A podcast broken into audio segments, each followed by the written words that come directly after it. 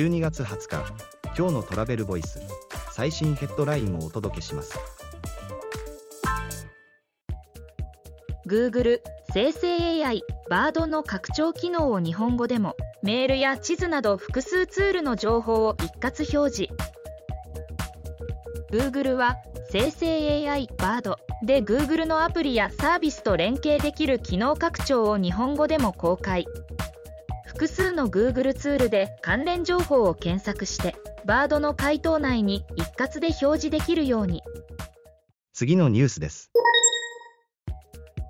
持続可能な観光地100選に向け日本独自の研修プログラムやアワード国際認証団体の日本代表事務所が立ち上げ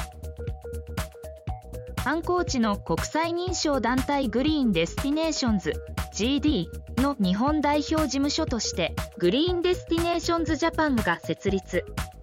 日本独自のグリーンデスティネーションズ日本アワードも実施へ。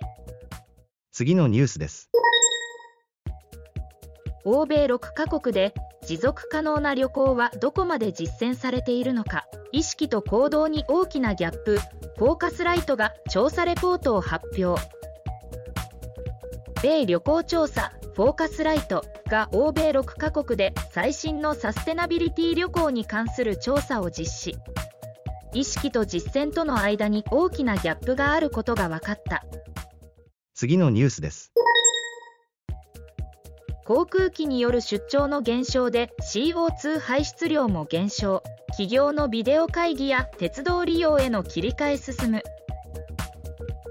航空機による出張の回復が遅れているため世界の企業に117社のほぼ半数が2019年から2022年の間の出張で二酸化炭素排出量を少なくとも50%削減した。ロイター通信がレポート。記事の詳細は travelvoice.jp で。では、また明日。